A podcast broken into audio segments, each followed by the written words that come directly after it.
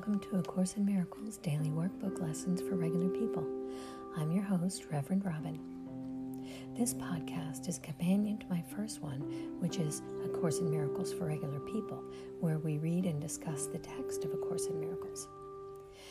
In this podcast, we read and discuss the daily workbook lessons that go with the Course.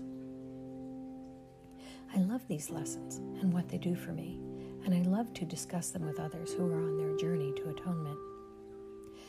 There's several ways that you can reach out to me if you'd like to chat. I'm on Twitter at ACIMFOR. I'm on Facebook at A Course in Miracles for Regular People. My email is ACIMDWLFRP. That's A Course in Miracles Daily Workbook Lessons for Regular People. ACIMDWL frp at gmail.com. Or you can simply go to anchor.fm and leave a voice message. And while you're there, if you'd like, you can make a donation to support this podcast. And I'd really appreciate that. Now let's get started with today's lesson.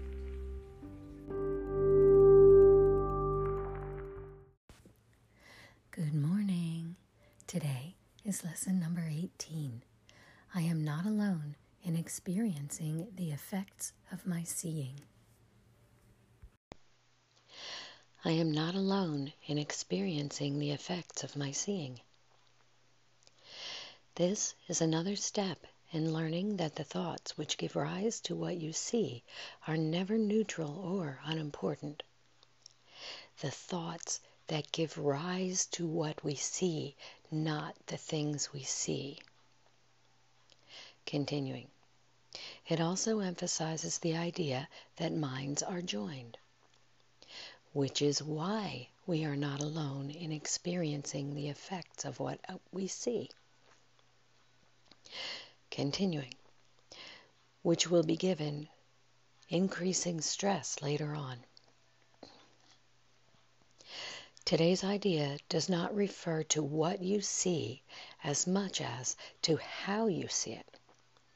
Therefore, the exercises for today emphasize this aspect of your perception.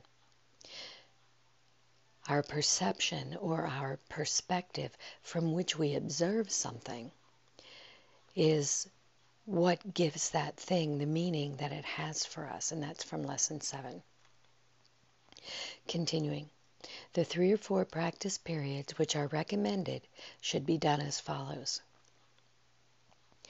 Look about you, selecting subjects for the application of the idea for today as randomly as possible, and keeping your eyes on each one long enough to say, I am not alone in experiencing the effects of how I see blank. Conclude the practice period by repeating the more general statement, I am not alone in experiencing the effects of my seeing. A minute or so, or even less, will be sufficient for each practice period.